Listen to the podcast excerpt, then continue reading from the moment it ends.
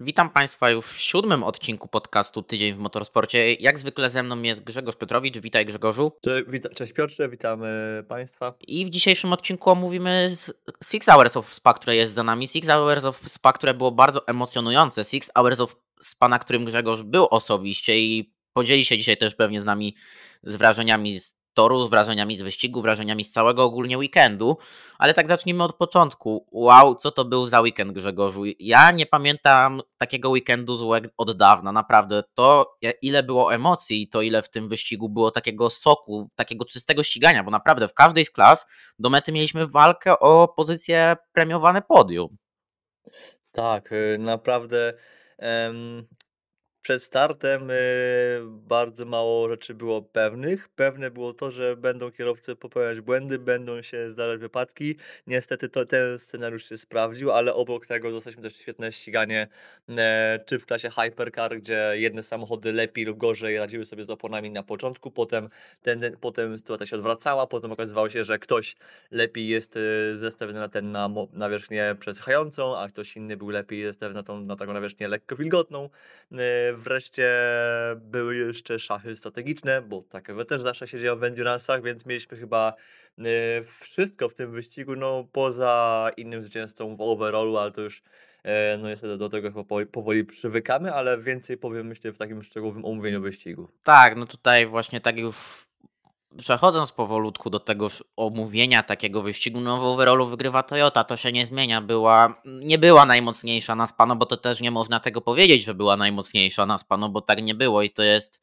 mi się wydaje, bardzo dobry prognostyk przed czerwcowym 24 Hours of Le Mans, że to nie Toyota jest na czele tej stawki, a jednak gdzieś podgryzają Ferrari, który, którego to kierowcy, czy to powiemy o 51 czy o 50, kierowcy ogólnie byli szybsi od kierowców Toyoty, pojedyncze oczywiście kierowcy mam na, pojedynczych kierowców mam na myśli, więc tutaj jest ta nadzieja przed 24 Hours of Le Mans, ale za Ferrari i Toyotą jest troszkę słabo, no bo okej, okay, Cadillac miał fajne tempo w ten weekend, szczególnie trójka Imsowa, no, która niestety nam się rozbiła tak około półtorej godziny po starcie wyścigu.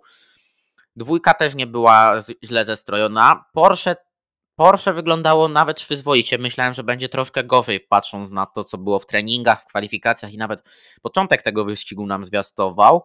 No a dalej to już chyba troszkę szkoda komentować, no bo Peugeot po obiecującym Portimao na Spa nie za wiele pokazał. Glickenhaus jak Glickenhaus, dotoczył się, bo się dotoczył, ale no tutaj to wystarczy się dotoczyć, żeby zdobyć punkty, a Van Wall został rozbity troszkę odważnym ruchem pewnego Kanadyjczyka i mistrza świata Formuły 1. Tak, e, znaczy tu nie, nie z każdą opinią się zgodzę, bo mam troszkę inne spojrzenie na to, ale myślę, że o to będziemy dyskutować dalej. E, przejdźmy sobie może do Toyoty. Właśnie ja uważam, że jednak Toyota mm, ok, start był problemowy, bo siódemka mocno traciła, oczywiście ósemka też nie miała łatwo, ósemka dla kontekstu rozbiła się w kwalifikacjach na zimnych oponach w Oruż, znaczy w Val de facto. Podczas kwalifikacji start dla ósemki też nie był łatwy, ponieważ ósemka musiała pilnować swoich opon na okrążeniach rozgrzewkowych, znaczy formujących, no bo dosłownie było ich e, cztery chyba mniej więcej, bo samochody GTA, Ironings, Proton Competition głównie, miały problemy z tym, by te opony doprowadzić do, swojej, do odpowiedniej temperatury i miałem dosłownie osobiście okazję zobaczyć, jak te samochody sobie latają właśnie w Oruż w Radio. Tam też nam latał United Autosport z numerem, z numerem 22. E, no cóż, e, zimne opony deszczowe. To też tematy, do opon też sobie wrócimy później, no, do tematu ich rozgrzewania, ale no widać było, że bardzo trudne, bardzo trudne warunki były i ósemka miała właśnie szczególnie problem z tym, żeby te opony doprowadzić do odpowiedniej temperatury, ponieważ musiała pilnować tego, aby omijać yy, wylatujące z toru co chwilę auta GTM, musiała to ten mocno szarpać na okrążeniu rozgrywkowym, wyjazd, znaczy formującym siódemka, natomiast yy, wydawałoby się, że na czele nam odskoczy, a tymczasem proszę bardzo, co mieliśmy, no ósemka nam przepada przez dwa Ferrari, spada nam za chyba któreś Porsche, za Cadillaca. I jeszcze za kogoś innego miała tam spaść, po czym w pewnym momencie się odkopała. Tutaj moją tezą jest to, że chyba przygotowanie właśnie opon mogło nie być takie, jakie mogłoby być, plus y, wydaje mi się, że setup, jeśli chodzi o Toyotę, był, był zbliżony bardziej ku temu, co ku, takiemu ustawieniom bardziej sucho na wierzchnię. Ferrari natomiast re, świetnie sobie właśnie radziły na tych pierwszych okrążeniach, gdzie właśnie było zimno, więc wydaje mi się, że e, ta lekka mrzawka, ta lekka, nie stojąca woda, tylko taka lekka wilgoć e, znajdująca się jeszcze na, linii wyścigowej, e, bardziej chyba sprzyjała Ferrari niż Toyocie, ale potem już dla siódemki prawie wszystko układało się jak należy, bo de facto już jechała tylko swój wyścig i tylko e, jakaś poważniejsza kara mogłaby ją e, pozbawić zwycięstwa, bo karę dostała w sumie siódemka na koniec, bo była tam kara za e, przypomnij Piotrze jakąś sytuację z toru, track limits? E, Czy... tam było po prostu, tam nie przepuścił Kobayashi Hartleya już w ostatniej godzinie. Pamiętasz tam co było w Orów po prostu panowie po wyjeździe z alei serwisowej bodaj ósemki. Faktycznie, faktycznie, bo ta, ta, taka mini walka, ale wygrała siódemka przed ósemką, a więc Kobayashi Conway Lopez przed y, Irakawą, e, Buemim i Hartleyem. Więc y, cóż, kolejny dublet Toyoty, Ferrari. E, powiedziałeś, że pokazał mega potencjał i tak, no przede wszystkim mogło być pole position Giovinazziego w kwalifikacjach w piątek. No niestety błąd track limits e, sprawił, że czas skasowano. W ogóle pamiętam, przypomnę tutaj pierwsza, pierwsza rzecz, reakcja w Media Center, nie? E, ja tak patrzę, okej, okay, widzę Giovinazzi, znów patrzę Giovinazzi, mija taka chwila, by napisać analizę swoją kwa- e, z kwalifikacji, patrzę, what? Jest Giovinazzi? Nie ma Giovinazziego, what the f... Ej, ludzie, ludzie, nie, nie ma ten, nie ma Giovinazziego na, na pole position, halo, halo. I jako, że miałem wokół siebie ludzi z Porsche, to ich to może nie za bardzo tykało, bo nie bardziej byli zapatrzeni w piątkę, szóstkę i ewentualnie może trzydziestkę, ósemkę, eee, z, dużym, z naciskiem na ewentualnie może. No ale natomiast ludzie gdzieś tam dalej, w dalszej części, w części gdzie, gdzie siedzieli fotografowie, w szczególności fotografowie Ferrari, byli jak what the f. A w Toyocie nie, bo w Toyocie w sumie mało kto, mało kto do Media Center zagląda, ale no było potem poruszenie i wszyscy zastanawiali się, co się w ogóle stało. No stało się tak, że było track limits chyba na wyjściu z Blake'ą, a więc w siódemce, jeśli się nie mylę. No i masz rację, masz rację, tak. Tam było. Tak, no i pole position na ten, dla siódemki, ale dobijając do brzegu w w temacie Ferrari. Właśnie początek wyścigu świetny, bo 50 i 51 prowadziły.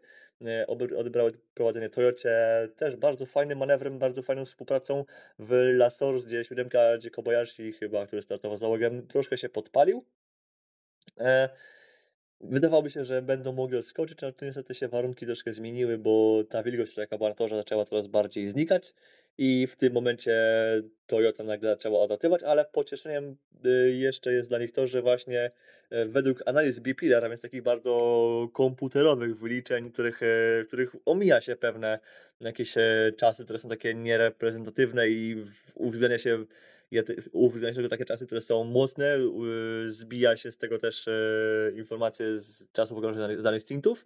Wychodzi na to, że James Calado z 51 oraz Miguel Molina z 50 no byli szybsi niż Kobayashi, e, niż Lopez, jeszcze czwarte miejsce wśród takich stintów miał właśnie Pierguidi, więc w pierwszej czwórce było trzech kierowców Ferrari, potem byli Lopez, Alex Lins Cadillaca, Ben Hartley, więc Toyota była bardzo daleko, jeśli chodzi o, patrzymy o same takie właśnie analizy stintów z, według właśnie tego, tego że serwisu B-Pillar, natomiast y, no, nie zmienia to faktu, że Toyota wygrała, to oznacza, że chyba E, może, nie, nie, co byli, nie, może nie byli najszybsi, natomiast byli najrówniejsi, byli może najmniej właśnie szarpani, e, no i omijali błędy, jak to właśnie miało, jak, czego nie uniknęło jedno z Ferrari, które no się rozbiło na wyjeździe, dosłownie wyjeżdżając z alei serwisowej, e, kto? E, e, Antonio Fuoco. Antonio tak, Fuoco się rozbił dosłownie takim bardzo takim e, no, prostym błędem, e, ale on też to wynika z tego, że opony od tego roku się bardzo trudno rozgrzewa, ponieważ nie ma koców grzewczych.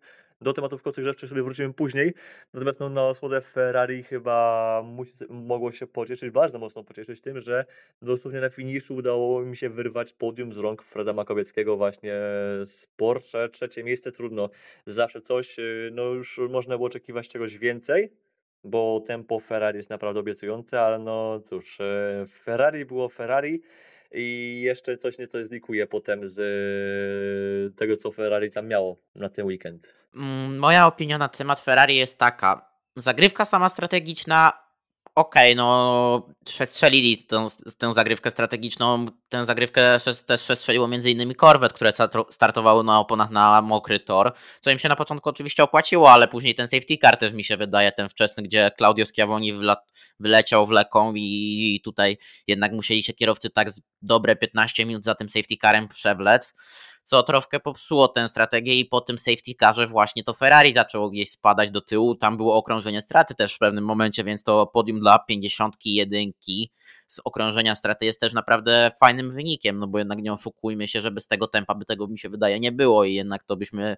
zobaczyli Porsche numer 5 i załogę Makowiecki, Christensen, yy, Cameron na podium. No tak, no ale no nie zmienia to faktu, no, że Ferrari ma już jakiś potencjał i widać tendencję, że mamy na czele właśnie Toyota Ferrari, potem jest y, Porsche Cadillac, gdzie Porsche, gdzie raz jedno, raz drugie jest w stanie podgryzać właśnie Ferrari i raz jest ten, raz tamten, natomiast y, dopiero potem mamy Peugeota, mamy y, Glenhouse'a, mamy LMP2, a potem mamy gdzieś tam Van Walla. Yy, taki, yy, jedna osoba pozwala sobie zaśmieszkować, że w sumie Van Wall ma najszybsze GTA. Haha. No, można i tak podejść do tego tematu, a patrząc na to, że jest tam taki jeden amator, znaczy nie amator, no kierowca, który bardziej zasługuje na licencję złotą, jak nie srebrną, mi się wydaje, bo to, że on ma licencję platynową, to jest nieporozumieniem i FIA jak zwykle się pokubiła w swoich własnych przepisach. Tak, e, z tak jeszcze kolejną rzecz zlikuję właśnie, mm, z tego co wiem, w ten weekend były nawet takie warsztaty dla dziennikarzy organizowane przez Federację. Federacja w tym roku robiła na Zebring takie warsztaty, z hypercarów, gdzie tłumaczyła mniej więcej na czym polegają przepisy, założenia.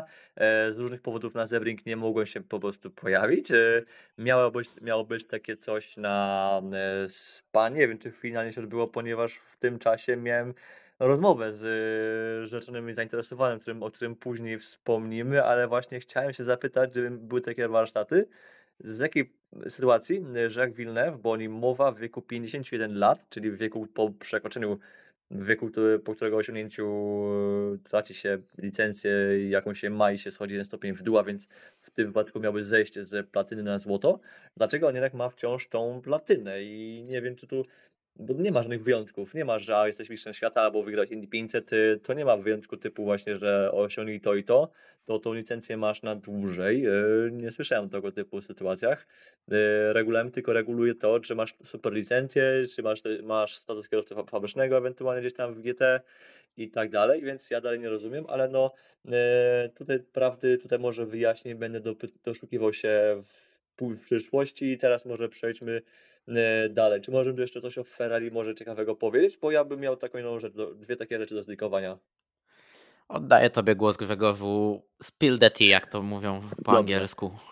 No to na szybkości takie jedna rzecz. E, gdy miałem okazję pojawić się w padoku w środę, czyli coś, co jest takim czwartkiem wyścigowym w, w, w, tłumaczy, w, w tłumaczeniu F1, czyli po prostu takim dniu medialnym przed treningami, e, to zauważyłem, że Ferrari było bardzo gościnne, jeśli chodzi o otwartość swojego, swojego pokoiku na ciężarówce, gdzie odbywałem takie briefingi techniczne z kierowcami. Mianowicie w dużym uproszczeniu po prostu widać było, że Ferrari po prostu się nie zakryło. Nie zakryło swoich laptopów, e, drzwi otwarte na oścież, jakby wręcz zapraszali do odwiedzin. Jestem ciekaw, czy gdyby ktoś tam podszedł z dobrym mikrofonem, jakąś dobrą pchełką ją podłożył pod schody, właśnie pod ciężarówkę, przystawił gdzieś tam, ustawił się z dobrym aparatem gdzieś tam e, troszkę dalej od drzwi, to czy byłby w stanie coś zlikować? Niemniej jednak, jeżeli, jeżeli faktycznie coś by się tam udało z tego zlikować, to troszkę jednak takie faux jeśli chodzi o Ferrari. A taka największa historyka, jaką bym chciał zlikować w kontekście w ogóle organizacji całego weekendu, bo organizacja uważam, że miejscami była na sporym minusie i może Baku oraz y, zamykania pitlane Okonowi przed nosem y, nie dogonimy. Natomiast wiem, że Ferrari y, jest takie bardzo konserwatywne pod kątem tego, jak bardzo pokazuje swój pojazd oraz części do niego zapasowe na zapleczu garażu. Mianowicie po prostu Ferrari trzyma ten pojazd jak Passata pod kocem, jak Passata B5 z przebiegiem mniej niż 100 tysięcy kilometrów i po prostu kryje go, jakby po prostu udawało, że nic tam nie ma. E, jeden, wiem, że paru dziennikarzy, czy paru e, fotografów powiedzmy, e, bardzo mocno nadużyło swojej gościnności w Ferrari, mianowicie w dużym skrócie, no po prostu wepchnęło się do garażu, e, by sfotografować samochód, y, a jak wiadomo do zespołów raczej się nie wchodzi zaproszonym, no chyba, że jeżdża się właśnie z zaproszonym, jak to miałem okazję ja mieć e, w, w przypadku Interopolu, czy Van Walla, czy jeszcze może paru innych, no to well, e, Ferrari się bardzo mocno zdenerwował, by nie powiedzieć w kur, i troszkę się poskarżyło FIA, też promotorowi i z tego też tytułu wszystkim dziennikarzom udzielono takiego final warningu, że jeśli będziecie, jeśli powtórzycie tego typu sytuację, tak, sytuację, którą nazwano e, unauthorized garage entry, to będą zabierane tabardy oraz akredytacje takim osobom, więc well, e, Ferrari, a więc najbardziej taki strzeżony, pilnowany zespół, jaki może istnieć w motorsporcie, e, no dał się troszkę ograć, e, sam się troszkę ograł właśnie pod kątem e, udostępniania informacji z tych briefingów, no i też widzę, że jest też, jest też mega taki goniony właśnie, jeśli chodzi o to e, pod kątem tego, jak się jak te informacje ukrywa, jak ukrywa swój samochód.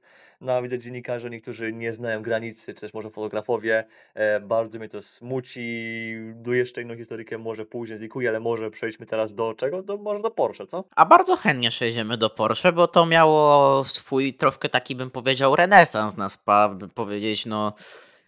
E, no, renesans, może na dobrego słowa użyłem, no bo wracamy to trochę nam, wracają takie zwyczaje grupy C i te klienckie Porsche. Pierwsze z tych klienckich Porsche właśnie na SPA zadebiutowało. Hertz Team Jota 38, załoga Ifei, Antonio Felix da Costa i Will Stevens. Załoga to, która pokazała się bar z bardzo przyzwoitej strony. Tam było P6, jak dobrze pamiętam. Tak, P6 tutaj się posłużyłem ściągawką, więc naprawdę bardzo solidny debiut, patrząc na to, że to było było pojechane bez testów tak naprawdę, no tylko no byli dwa miejsca za załogą fabryczną, jedną z załóg fabrycznych pokonali, ale no pamiętajmy, że tam była ta awaria numer, numeru 6, który mógł walczyć o wysokie dość miejsce, jak nie o P2 lub P3 w wyścigu, więc mogą się tylko w Jocie cieszyć, że im się taka awaria nie zdarzyła i dojechali do mety na w miarę dobrym miejscu. Tak, 30, e, może zacznijmy od, od może właśnie 38, to jest e, uważam, że taki główny języczek e, uwagi, jeśli chodzi o Porsche. Dla kontekstu, Porsche właśnie wydało wreszcie pierwsze klienckie RNDH dla zespołu Jota. Matt Campbell shakedownował ten samochód na dosłownie dystansie 30 okrążeń w zeszły czwartek na torze pod Weissach i to faktycznie były pierwsze takie przejazdy na żywo z ich kierowcami, jeśli chodzi o właśnie ołek, taki, takiej już posturze siedzieli na, za kierowcą ci kierowcy, którzy, którzy mają tym autem jeździć. E, aby usprawnić cały proces, e, Antonio Felix da Costa, więc e, kierowca fabryczny Porsche w Formule E, został wysłany na jeden dzień do symulatora, do Weissach, czy na parę aby właśnie przygotować się, pozbierać dane, może właśnie pozbierać feeling jakiś, czy może coś jeszcze wnieść do, do samochodu. O ile właśnie ten czwartek był dramatyczny, bo te pierwsze dwie sesje, no myślę, że mniej więcej zgodnie z oczekiwaniami, po prostu no, były w, w, był w środku chyba autem MP2 mniej więcej, e, samochód numer 38, tak ten piątek, gdy już e, nawet mieliśmy troszkę mokry tor i ten, te, ten tor raz presychał, raz e, znów nam moknął, to wtedy faktycznie ten samochód nam zaczął nagle jeździć i widać było, że ta jedna noc, ten, te parę dni w symulatorze, że te dni, dwa, dwa, dwie sesje były mega istotne z punktu widzenia samochodu i widać było po prostu ewidentny progres. E, przed wyścigiem menadżer zespołu wraz też z kierowcami zdawali do, nam do zrozumienia, że to będzie taki po prostu dzień testowy, te 6 godzin po prostu traktują jako test. Jeśli coś by się udało z tego urwać, z tego coś więcej wydoić, jakiś, jakiś wynik, to będą jak najbardziej spróbują zaatakować. Natomiast e, nie chcą się właśnie podpać jak e, szczerbaty na suchary. I cóż, ja uważam, że Jota naprawdę spisała się bosko. I nie boję się tego powiedzieć. Po pierwsze, pokonali jednofabryczne Porsche w kwalifikacjach. To jest pierwsza rzecz, gdzie drugie Porsche fabryczne przegrało chyba w ogóle z Peugeotami w kwalifikacjach. O tym, że z Glickenhausem e, przegrało, to już nie wspomnę, bo Jota też sobie przegrała z Glickiem, ale no na pierwszy wyścig to nie jest jakiś... Nie, no wygrała. Wygrała. O, to jeszcze lepiej, no to jeszcze wspanialej.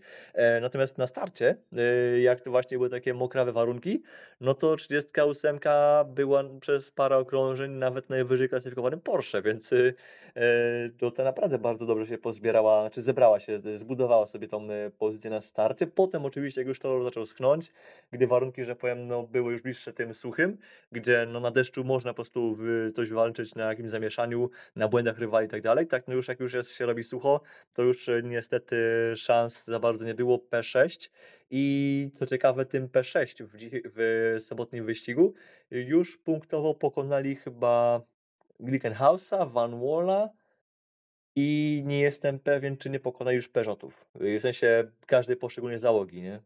Tego nie jestem pewien. W każdym razie to jest już y, powód do pochwały. Le Mans będzie pewnie jeszcze może lepsze, że może nawiążą walkę z fabrykami. Fabryki, tak jak powiedziałeś, jedna z nich y, nie ukończyła, druga była prawie na podium. E, co ciekawe, szóstka, bo to chyba szóstka się zepsuła. Tak. Tak, normalnie odpalili yy, po wyścigu, yy, znaczy odpalili. Yy, nagra nagrałem sobie właśnie padok, właśnie już opuszczając wręcz tor spa koło tej 22.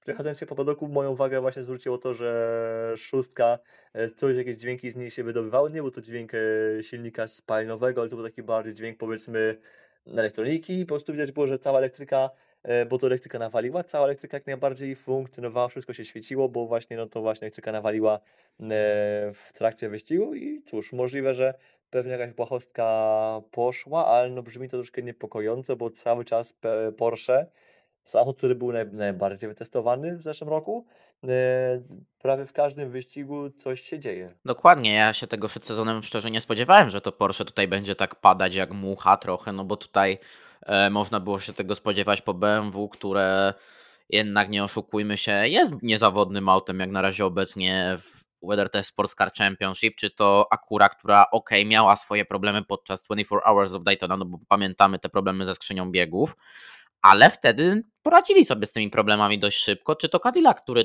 też się w miarę nie psuje, to jednak Porsche się najbardziej obecnie z aut LMD hapsuje, więc tutaj jest to niepokojące, ale co do tych błahostek takich elektronicznych psujących się, pamiętasz może Grzegorzu godzinę 15.57 22 sierpnia 2021 roku? Ile mo? Nie, ponieważ y, nic tego się nie, te, w tym momencie się nie wydarzyło. no, można i tak, ale if you know what I mean, you know what I mean.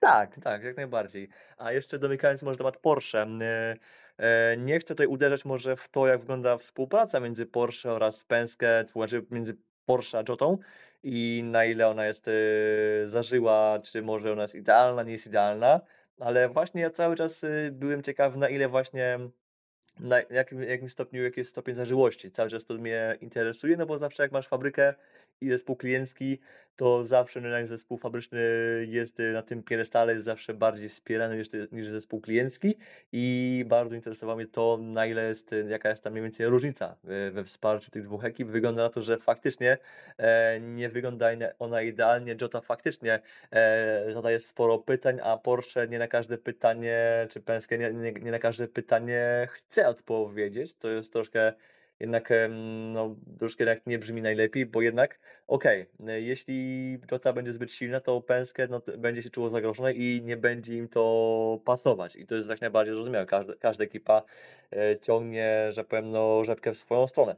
Natomiast e, jednak dla ogólnego dobra Porsche im nie powinno przeszkadzać to, że to Jota może pokonywać czasem e, załogę fabryczną. Na takie coś miało momentami, w wielu momentach miało miejsce, więc e, fajnie byłoby, gdyby Jota faktycznie dostał jakieś wsparcie na takie, jakie zasługuje, bo to jest naprawdę dobrze, to jest naprawdę mądra ekipa.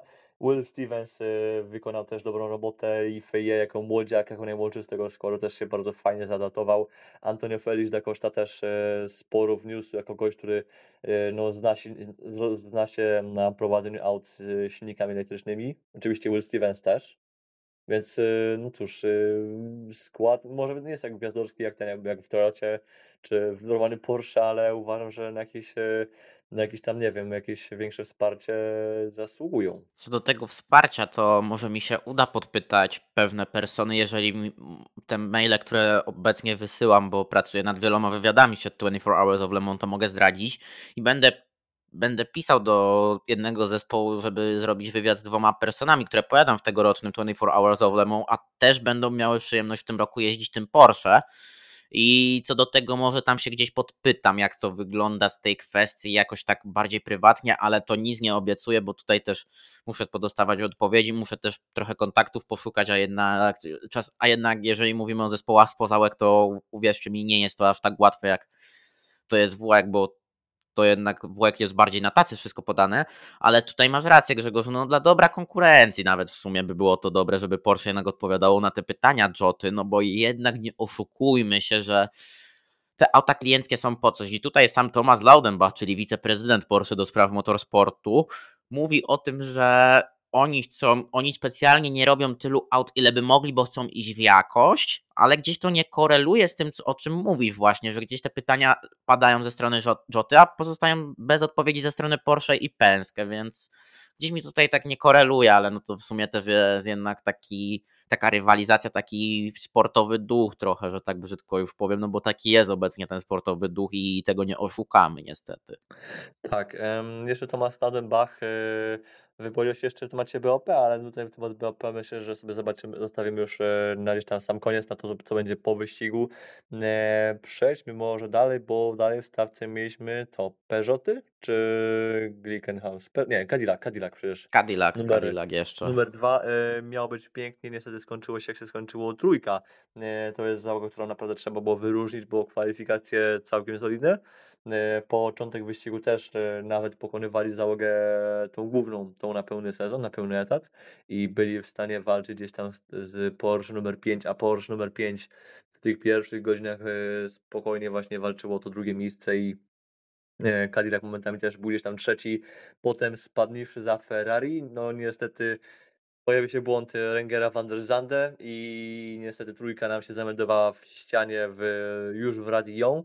E, Ja nie miałem okazji zobaczyć tego wypadku na żywo, miałem tylko okazję usłyszeć huk będąc w tunelu pod Orusz E, i well, to był naprawdę potężny dzwon. Dobrze, że Renger e, wyszedł z tego auta cały, nawet się ładnie ukłonił e, po dżentelmeńsku wysiadając z samochodu, więc e, dobrze widzę, że Renger był e, cały, tak samo z- Antonio Fuoco, czy z Żakiem, czy jeszcze innymi kierowcami, którzy nam wyratowali w- czy w kwalifikacjach, czy, w treningach, czy w wyścigu, no ale szkoda rezultatu tego auta. Dwójka zameldowała się finalnie na miejscu, którym? Na miejscu piątym. Cóż, mogło być chyba lepiej. Po performansie trójki oczywiście, że powiem, że mogło być lepiej. No tutaj dwójka mm, padła trochę ofiarą rozdzielenia tej strategii startu na oponach mok, na oponach przeznaczonych na tor mokry, na tak zwanych wetach i tutaj e, było to samo, co się działo w Ferrari, czyli spadek, praktycznie strata jednego okrążenia. No okej, Cadillac tak samo jak Peugeot lepiej rozgrzało te opony aniżeli Ferrari, no bo Ferrari tym problemem się bardzo zmagało w ten weekend, o czym jeszcze też sobie powiemy później, no bo z tego też nam się wywiązało dość wielkie larum w padoku. Ale wracając do samego Cadillaca, no to pewnie oczekiwania w samym Cadillacu były większe i tutaj nie będą się najpewniej oszukiwać, no mogą jedynie liczyć na to, że podczas Le mają aż trzy auta i trzy auta wszystkie są z fabrycznym supportem, więc tutaj można walczyć podczas Le ewentualnie, ale zależy właśnie jak to BOP się ułoży, no bo jednak to też, co będziemy o tym później mówić, co tutaj wypowiedział się Laudenbach, no gdzieś jednak jest widoczna jak na razie ta różnica pomiędzy LM, autami LMH a LMDH, więc myślę, że w dziwnych warunkach jest szansa na podium, no bo jest, no bo jeżeli Porsche stawało w tym sezonie na podium, no to Cadillac też może stać, stanąć na podium, jeżeli będzie ku temu taka okazja, ale no to by musiało wypaść nam z jedno z Ferrari i jedna z Toyota. To w sumie nie jest y, niemożliwe, bo ka każde z tych aut się już y, w tym roku psuło. No ale nie zmienia to faktu, że chyba, znaczy nie zmienia takich przeczuć, że chyba Toyota, okej, no jest y, OP autem i to widać, że nie spali, nie, nie, to nie była taksówka w latach 2018, 19, 20, 21, 22. To nie było taksi, tylko po prostu to był pełnoprawny zespół, który pracował nad rozwojem auta, który wydobywał perfor- maksimum performance'u z tego, co mieli w TS50, w Gear 010 w pierwszych jego iteracjach. E, nawet teraz e, Gear 010 przeszło naprawdę potężne zmiany, e, czy aerodynamiczne, czy mechaniczne, pod kąt, od frontu aż pod tył to auto się mocno zmieniło.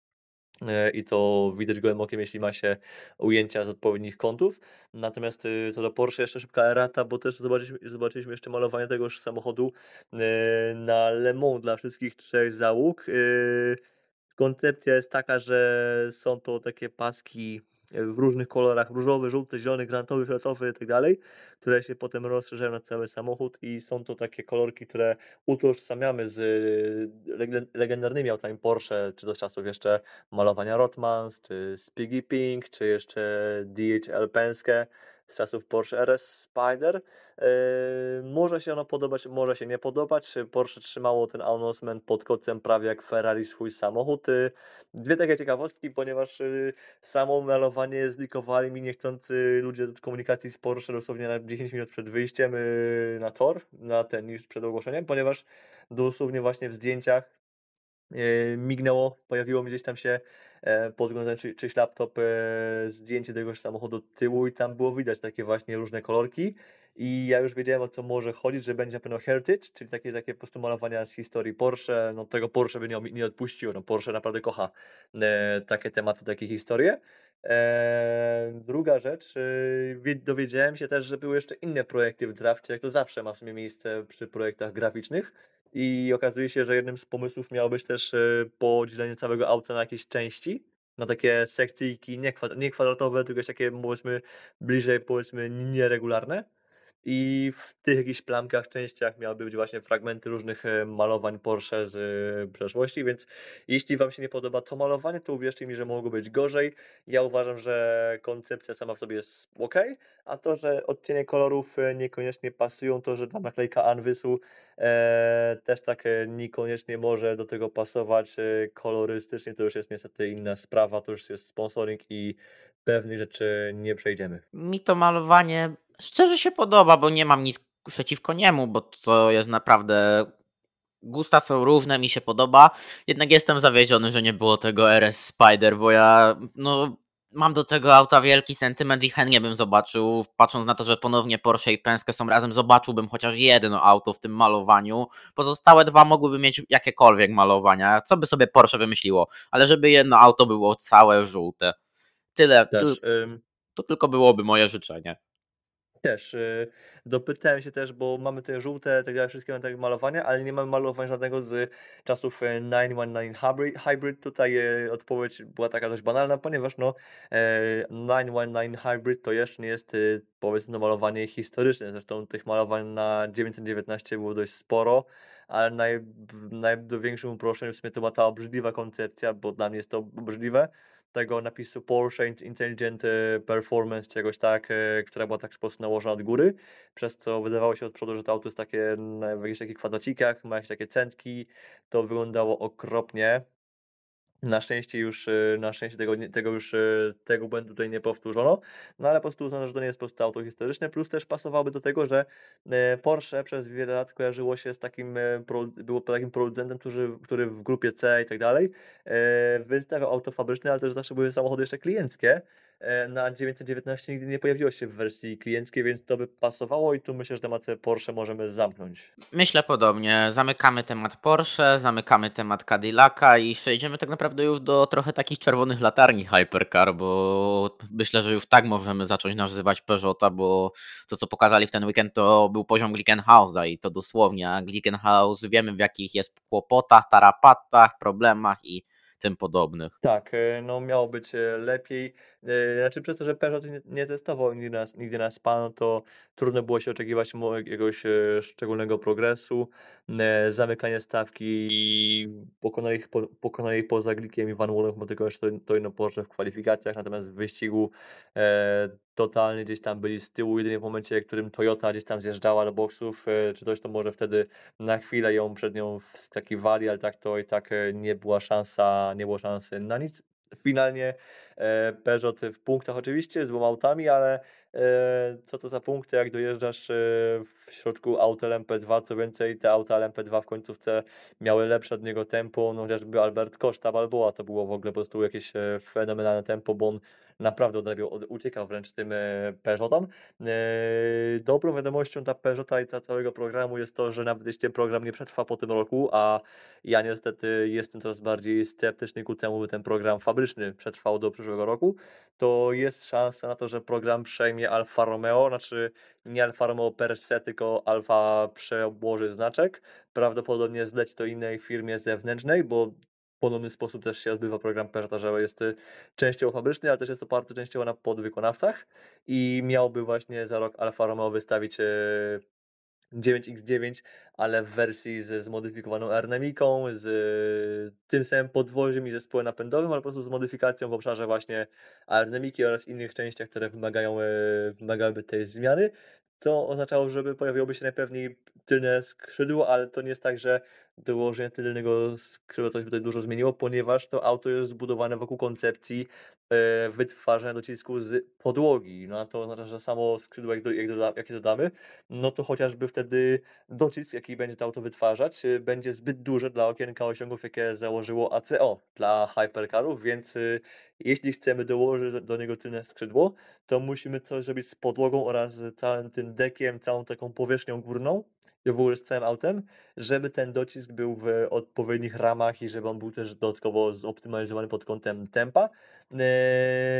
Czy coś jeszcze mogę odnośnie Peugeota dodać? Ja mogę coś do odnośnie Glika i Van Walla, ale najpierw e, powiedz Piotrze, czy masz coś jeszcze w kontekście Peugeota? Powiem Ci, że program Alfa Romeo w Hypercar był bardzo ciekawy i by się nawet to wszystko spinało, patrząc na to, że Alfa Romeo wychodzi po tym sezonie z Formuły 1 i pewnie by było im potrzebne jakieś jakiś taki wyścigowy heritage, a tutaj nie oszukujmy się, Peugeot jest idealnym programem do przejęcia, ale no tutaj dokładanie gdzieś tylnego skrzydła, bawienie się w takie rzeczy to by trochę było dziwne, chociaż no, takie tylne skrzydło zbudowane na nadkolach tylnych, to by było coś ciekawego. Taki, nie takie typowe tylne skrzydło per se, tylko taka jakby bardziej deska w sumie. To ciekawa by koncepcja była, mogliby tam się w Alfie Romeo pobawić, ale szkoda, że to nie, był, nie byłby to projekt in-house'owy Alfy Romeo, bo taki projekt Alfie Romeo by się przydał. No, mi się szczerze, jako fanowi, fanowi tej pięknej włoskiej marki nie podoba to, co chce zrobić Stellantis z Alfa Romeo, ale to też jest w ogóle już e, temat na osobny odcinek podcastu, a nawet nie tego podcastu, tylko osobny taki nawet felieton bym powiedział. Więc tutaj gdzieś zlecanie zewnętrznej firmie znowu tak tego samego projektu może się zakończyć znowu klęską i mam nadzieję, że ktoś w Alfie Romeo pójdzie, po głowę, pójdzie do głowy i może jakaś współpraca z Romeo Ferraris. Wiem, że to tutaj mówimy o TCR-ach, ale no, żeby zaprosić taki zespół TCR-owy trochę, może gdzieś im pokazać coś, jak co się robi. No w sumie Brian Herta był chętny teoretycznie, jeżeli Hyundai miałby wchodzić do LMDH, to takie wiem, że to były bardziej mrzonki, ale ja jestem ciekaw takiego projektu, gdyby Romeo Ferrari zostało Peugeota 9X8 i by miało go przerobić na coś do jazdy jako Alfa Romeo. No tak, znaczy też miałem przywołać y, przykład właśnie Alfa Romeo w TCR-ach, ale uważam, że jednak y, znaczy no, y, koncepcja mm, programu podobna, ale jednak Romeo Ferraris nie wiem, czy byłoby ten, nie byłoby, czy nie byłoby wystarczająco dużą, dużą operacją, aby coś takiego udźwignąć, ale no mam nadzieję, że e, jakiejkolwiek formie te samochody przetrwają najbliższe lata. Oczywiście przyszły rok to ma być e, auto klienckie dla Pescarolo, Pescarolo. E, nie wiemy jak, jak to się finalnie zakończy. Ja trzymam kciuki za to, żeby się jednak raz, żeby Peugeot się ogarnął. Dwa, że jeśli nie, to żeby chociaż właśnie jakkolwiek ten program przetrwał.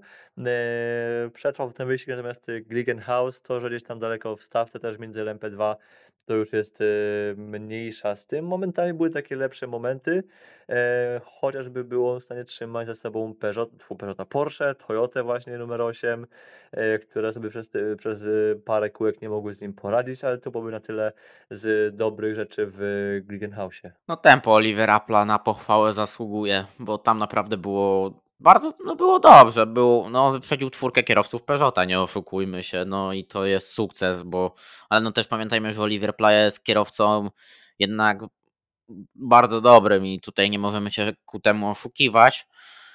I cóż, i chyba można zamknąć już kurtynę na temat Glickenhausa, bo szkoda tego projektu, szkoda, że tam nie, nie, nie wszedł jakiś sponsor. Zobaczymy, co będzie na Le Mans, bo mamy, da, mamy już trochę ponad miesiąc do Le Mans, a my nadal nie znamy szczegółów tego programu na Le Mans, więc tutaj jest... Wiemy, znaczy, y, wiemy tylko, że 5 maja, więc w piątek poznamy skład kierowców do ten, do, do załogi właśnie na Le Mans. To jest y, ważna rzecz. Natomiast istotne, z, z troszkę śmieszniejszych rzeczy y, polecam sobie odwinąć konferencję prasową z przed weekendu. To jest pre-race press conference, która jest normalnie do znalezienia na, ten, na kanale YouTube FIA WC w zakładce live. E, że transmisja na żywo i tam też możecie znaleźć e, rozmowę Jima Glickenhausa właśnie z, ze samym Smithem. Z tej konferencji, e, gdzie sam zada, zadał mu jedno pytanie bardzo konkretne, natomiast Jim się bardzo mocno rozjechał i po pierwsze właśnie opowiedział o tym, jak wygląda kwestia sponsoringu chyba na Le Mans drugiego auta, e, właśnie też powiedział o tym, że poznamy skład kierowców do, do, do załogi 709, e, natomiast w dziwny sposób y, jeszcze w jakiś sposób nam zmierzył do e, Andy Warhola i opowiadano o puszce pomidorówki słynnej właśnie tegoż właśnie artysty. Nie wiem w jakich okolicznościach do do, do tego doszło. Ja siedziałem na tylnych rzędach konferencji i jestem do tej pory w szoku, jestem zdziwiony, jak e, Jimowi udało to się w ogóle połączyć. E, jak ktoś to znajdzie, to chętnie przyjmę jakąś transkrypcję, bo ja sam nie jestem do tej pory w stanie tego pojąć. Jezus Maria, kocham, kochamy Jima. Nie, to, to, to jest niesamowity człowiek. Jak on przeszedł z tematu kierowców i sponsoringu na Lemon do pomidorówki Warhola, to ja mam dla niego szapoba. Ja, ja po prostu chcę się spotkać z tym człowiekiem, jak będę na Moncy. No, nawet nie na wywiad, nawet żeby porozmawiać w padoku tak z 5 minut, bo no po prostu mamy do czynienia z kasanową padoku, a tak już totalnie na serio, bo odkładając jakieś tutaj e, śmieszki, śmieszki heheszki na bok, to Jim zobaczymy co ogłosi. No na pewno musi to być jakiś nowy kierowca, bo Glickenhaus ma obecnie tylko czterech kierowców w swoim programie. Są to Oliver Plaromo Dimo, Frank Mollier i Ryan Briscoe, więc dwóch kierowców brakuje. Zobaczymy, kto to będzie. Jestem w sumie ciekaw, kogo nam Jim, Jimbo wytrzaśnie, bo patrząc na to, że to kolej, kolejni dobrzy kierowcy są ściągani przez inne zespoły, no dzisiaj ogłosił Graf między innymi swój skład i do François Aeriot w klasie LMP2 dołączą Patrick Pie i Guido van der Garde, więc dwóch naprawdę bardzo dobrych kierowców, więc trochę ta stawka jest mała i ja nie wiem, kogo by mógł ściągnąć. Niliani jedzie w, jedzie w yy, Lemą już. Felipe Fraga jestem ciekaw, czy tam nie będzie jakiegoś powiązania, bo tam jest Red Bull, stoi za Fragą Chciałbym. i gdyby Red Bull troszkę sypnął groszem, to nie Chciałbym, głupie. chciałbym. Ciekawy Natomiast jestem. To są spekulacje. Skład kierowców poznań 5 maja, wtedy też możliwe poznanie malowania tego samochodu, bo też y, przypomniało mi się, że właśnie e, coś ciekawego mielibyśmy, mielibyśmy w Greenhouse poznać też w kontekście malowania, które miałoby tam mieć coś potem wspólnego z aukcją UNICEF-u. E, nie wiem w jakiej to formie miałoby to w ogóle być i tak dalej, ale ja jestem ciekaw. Y, Przejdźmy na koniec y, hypercarów i potem do szybko do MP2. E, Vanwall. A przepraszam, No. tylko rzucę ci przerwę adwocem, ale to może wiesz, jak będzie to ogłaszane, to malowanie, to oni tak wyleją po prostu na tego Glickenhausa 709 tą, pomidoru, tę pomidorówkę. O, I to tak będzie, ale wiesz, taka plama. mogłoby być. Dla mnie mogłoby być, jeśli potem by to ładnie spieli, ale myślę, by te by kawałki pomidora nie, nie, nie wytwarzały oporu, by tego auta jeszcze bardziej spowolnić, to byłoby spoko. Natomiast y, Van Wool, cóż, nie wiem co tu mogę powiedzieć, ja mogę tylko powiedzieć, że e, rozmowa z Jacques'em Villeneuve'em była fajna, a na sesji autografów miał bardzo dużo fanów, naprawdę bardzo dużo. Padok był wręcz e, zalany e, w okolicy właśnie garażu Van Walla.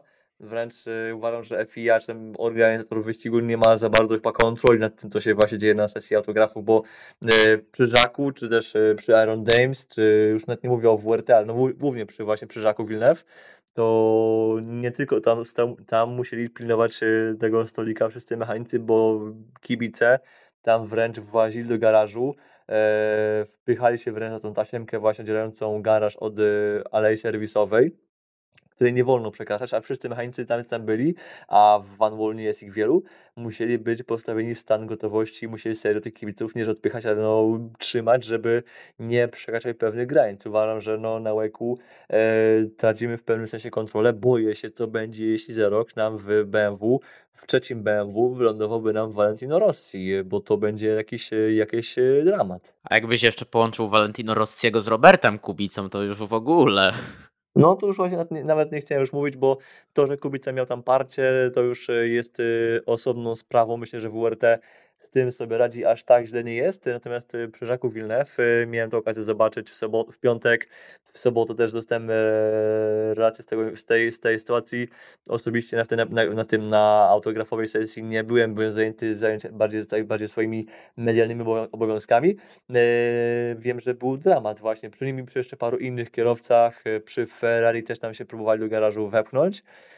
To wygląda okropnie. Natomiast przechodząc już, do samego wyścigu, kontrowersyjny dyskusyjnym punktem jest to, w jaki sposób Jacques Villeneuve pożegnał oraz jego samochód pożegnał się z wyścigiem. Wiele osób tutaj mówi, w tym ty powiedziałeś bardziej, że winę ponosi Jacques Villeneuve. E, ja tutaj się pozwolę nie zgodzić, ponieważ e, znaczy mam po prostu e, perspektywę, jaką otrzymaliśmy wszyscy. Ehm, dostaliśmy powtórkę z, chyba z lotu ptaka, z onboardu Glickenhausa od tyłu, patrząc od tyłu, bo Glick jechał wtedy przed Van Wallem i jeszcze było parę innych ujęć i faktycznie pierwsze ujęcia wskazywały na to, że Jacques Villeneuve pchał się tam, gdzie nie powinien.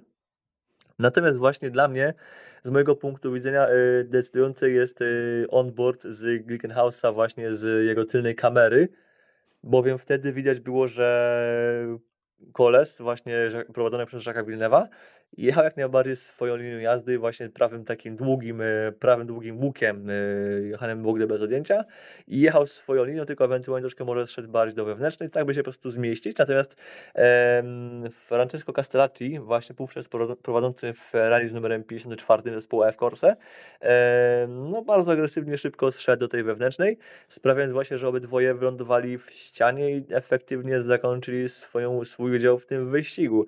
E, każdy ma tu może swoje spojrzenie, natomiast właśnie moje spojrzenie jest takie, że chyba jednak Jacques Villeneuve, e, o ile właśnie troszkę ochoczo podchodził ten do samej, samego dublo, dublowania, tak jak najbardziej miał prawo tam się znaleźć i finalnie koniec końców e, ja nie uważam, by ta wina była po jego stronie, ale to jestem ciekaw też twojego zdania. Właśnie chciałem tutaj dodać, że przyjmuję ten argument i właśnie też tam mam takie trochę zastrzeżenia do Castellacciego, bo tu okej, okay, Wilnew trochę poszedł tam po trawie, ale no Castellacci też tam mógł troszkę bardziej zejść gdzieś do lewej strony, więc tutaj na dwoje babka wróżyła.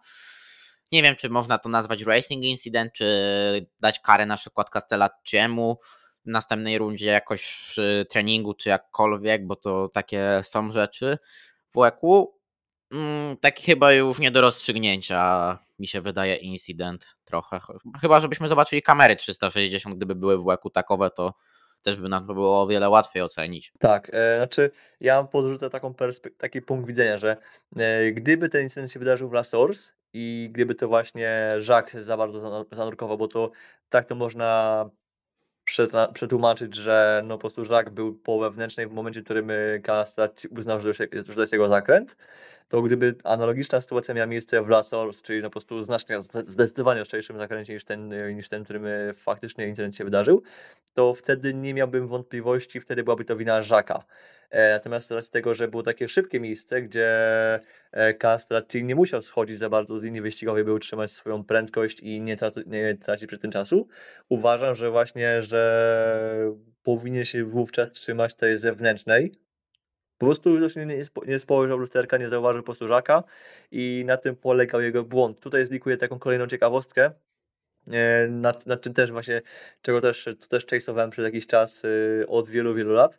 Mianowicie w zależności od, od konstrukcji GT a GTAM E, widoczność w lusterkach jest e, zmienna. Ja miałem okazję siedzieć e, w zeszłym roku w samochodzie GT3 Mercedesa, czy obecnego Mercedesa AMG GT3, który jeździ chociażby w GTO Challenge czy w DTM-ach. To było bardziej chyba albo oryginalne chassis bez silnika, albo replika, nieważne.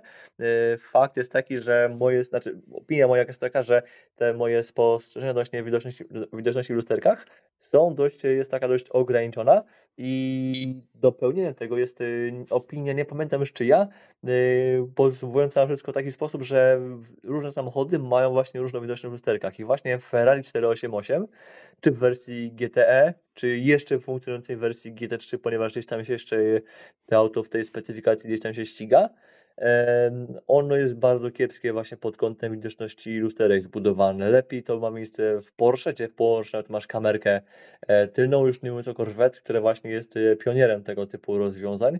W Ferrari to wszystko właśnie wygląda bardzo kiepsko i dlatego też właśnie najczęściej jeśli brąz jakiś zgarnia jakiegoś Hypercara czy LMP1, to właśnie najczęściej jest to Ferrari. O proszę. Ciekawie złapać taką perspektywę i tutaj jest ona bardzo cenna bo uważam, że takie perspektywy też są bardzo cenne i to tutaj zmienia nam całą postać rzeczy też jakby, no bo jednak ta widoczność jest, nie oszukujmy się, bardzo ważna. Tak, ale teraz sprintem myślę, że możemy przejść do LMP2 i do GTA, by też e, podcastu nie, nie przeciągać. E, cóż, No inba, mieliśmy po prostu inbę w LMP2. Nie wiem czego zacząć, bo, bo na samym początku nam się United 22 wykruszył, znaczy lekko się nam rozbił. Potem mieliśmy masę dobrego ścigania, która się zakończyła tym, że mieliśmy na podium, tfu, wygrała nam WRT z Kubicą Deletrazem oraz, yy, oraz Rui Andrade. Na drugim miejscu mieliśmy United Autosport z kim? Z Jarvisem, Hansonem i kim? Eee, Jar tam był Jarvis, Blomqvist i Pearson. Pearson, no właśnie. I na trzecim miejscu Inter Europol Competition Jakub Śmiechowski, e, Fabio Scherer oraz dzisiejszy solenizant, a więc y, Alex y, Albert Costa Balboa, jubilat 33 urodziny.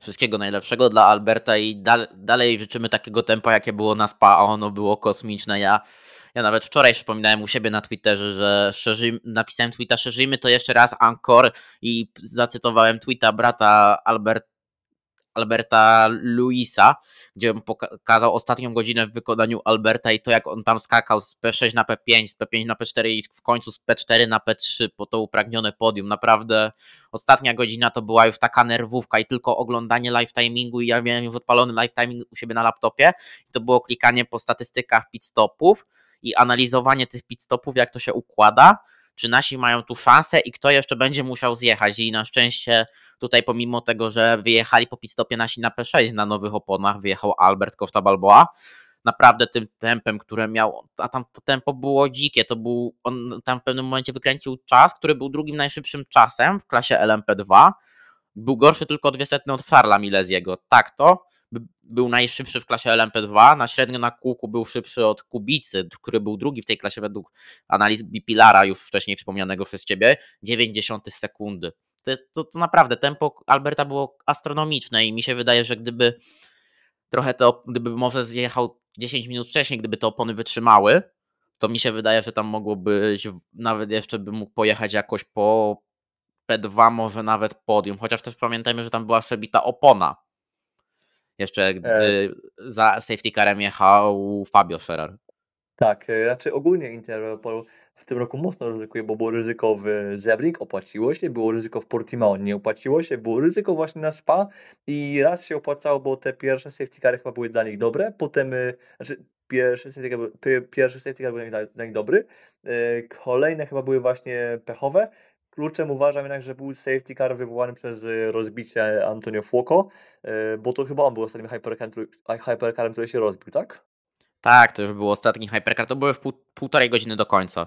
Tak, i ten moment y, uważam, że sprawił, że Inter Europol y, nie musiał już się obawiać o tą, o tą dodatkową dolewkę, bo pierwotnie, gdyby nie było wypadku Foco, to prawdopodobnie Inter Europol dolepałby auto, dotankowałby auto mniej więcej 20-25 minut przed metą. E, na szczęście ten safety car to spłaszczył i odwrócił to właśnie na, korzyść e, zespołu. Gdyby nie to, mogłoby skończyć się różnie, ale Albert naprawdę dzisiaj frunął, znaczy dzisiaj w sobotę frunął. E, mieliście już okazję, możliwość właśnie posłuchać właśnie mojej krótkiej rozmowy z nim właśnie po wyścigu, z Kubą Śmiałowskim też. Albert że po prostu jest mega, cieszy się tym, tym gdzie teraz jest w LMP2, jest naprawdę bardzo dobrze. W Winter Europol też jest e, świetnie. E, już ten, co właśnie nam zlikował tego, co kulisy tego, jak to wygląda właśnie jego praca u piekarzy w tym sezonie, jak, jak, to, jaka, jak ta praca to wygląda. E, pochwalę się, że też miałem okazję z nim rozmawiać dosłownie na parę godzin przed startem wyścigu i też to spróbuję właśnie złożyć w wywiad bardzo fajna rozmowa, świetny gość, naprawdę świetny charakter. E, to się bardzo nam przydało po i to, to, to oraz wyniki, jakie teraz Inter, Inter Europol e, Competition prezentuje, to jest coś, czego naprawdę potrzebujemy, czego potrzebuje polski motorsport. E, na koniec tego takie dwie dygresje. To jest drugi raz, gdy Fabio Scherer staje na podium w SPA e, z Inter Europolem w LMP2. To jest pierwsza rzecz.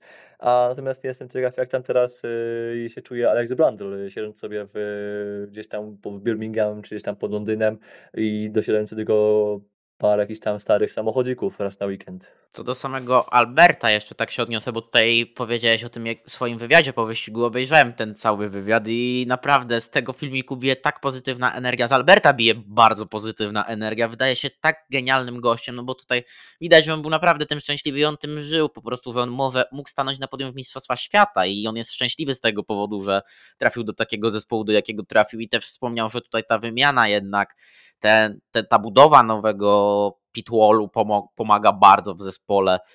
E, po, wspomniał, że ta atmosfera jest też bardzo dobra. Z Saszą Fassbenderem się układa ta współpraca dobrze. No, a co do samego Alexa Brandla, ja nie tęsknię już za Aleksem, mogę powiedzieć, bo naprawdę Fabio w tym sezonie, ja nie mam do Fabio zastrzeżeń, bo jak znasz Grze, Grzesiek moją opinię na temat Fabio i na temat tego, że ja uważam, że to jest kierowca loteria i to, co mu się wylosuje, to pojedzie, a w tym sezonie jak na razie mu się tylko losuje bardzo dobre wyścigi, mu się losują. I mam nadzieję, że tak będzie do końca tego sezonu, bo jednak pamiętamy, co Fabio potrafił zrobić, to naprawdę i z Albertem zrobili, stworzyli niesamowity duet, bo Albert jest niesamowicie szybki. Ja, ja wiedziałem przed sezonem, że to będzie szybki kierowca i naprawdę dobry dla Inter Europolu, no bo jednak ściągasz byłego kierowcę fabrycznego Lamborghini i nadal gdzieś jeżdżącego na tym najwyższym poziomie w GT World Challenge, no to jednak wiesz co robisz, ale Albert przekroczył moje najśmielsze oczekiwania i to co jeździ to jest coś niesamowitego i brawa i naprawdę brawa dla Alberta, brawa dla Fabio. Kuba Śmiechowski przyzwoicie, bo to też trzeba odnotować, że był to przyzwoity weekend, no może nie był to weekend na poziomie tych dobrych silveru, takich bardzo dobrych silverów, ale był to dobry weekend, no. Pojechał to, co miał pojechać i ostatecznie jest to P3 i mogą się cieszyć chłopaki w Inter Europolu. P1 WRT Brawa dla WRT za strategię, no bo oni ten wyścig wygrali strategią, to jednak nie oszukujmy się, United 23 wymagał troszkę większej dolewki już na koniec tego paliwa. WRT mi się wydaje, że zjechało tylko po to, żeby być bezpiecznym, żeby nie musieć tak jakoś mm, martwić się w ostatnich 5 minutach, że nagle nam auto stanie, bo, nie, bo zabraknie paliwa, albo ok, dojedziemy do końca, ale nie będziemy mieli tej próbki potrzebnej do pobrania i nas zdyskwalifikują z wyścigu. Tak, e, natomiast jeszcze o Kubie Śmiechowskim to tak tylko zwrócę uwagę, że analiza Bepilar wskazuje mu na trzecie miejsce chyba od końca w stawce, tak mówiąc z pamięci, ale no cóż, e, najważniejsze w takich warunkach było to, żeby dojechać. Jeśli chodzi o WRT, to tak, strategia zadziałała świetnie. E, początek był fatalny, ponieważ e, Andrade miał fatalny w ogóle start, tak w LMS-ie było świetnie, tak w sobotę w Łeku ten start był tragiczny, bo on tam właśnie, on i właśnie Kuba Śmiechowski spadli na, tam na koniec w ogóle stawki LMP2. To wyglądało kiepsko. Kolejne godziny właśnie WRT bardzo fajnie się odbudowywało. No jak już za kierownicą, kierownicą się pojawił Luis Detras. Louis Detras, to byłoby już, to już było po prostu złoto. Kubica też to pięknie dokończył, natomiast y, ciekawi mnie to, co się wydarzyło w 31, bo to 31 pierwsze, takie pierwsze godziny właśnie było na czele.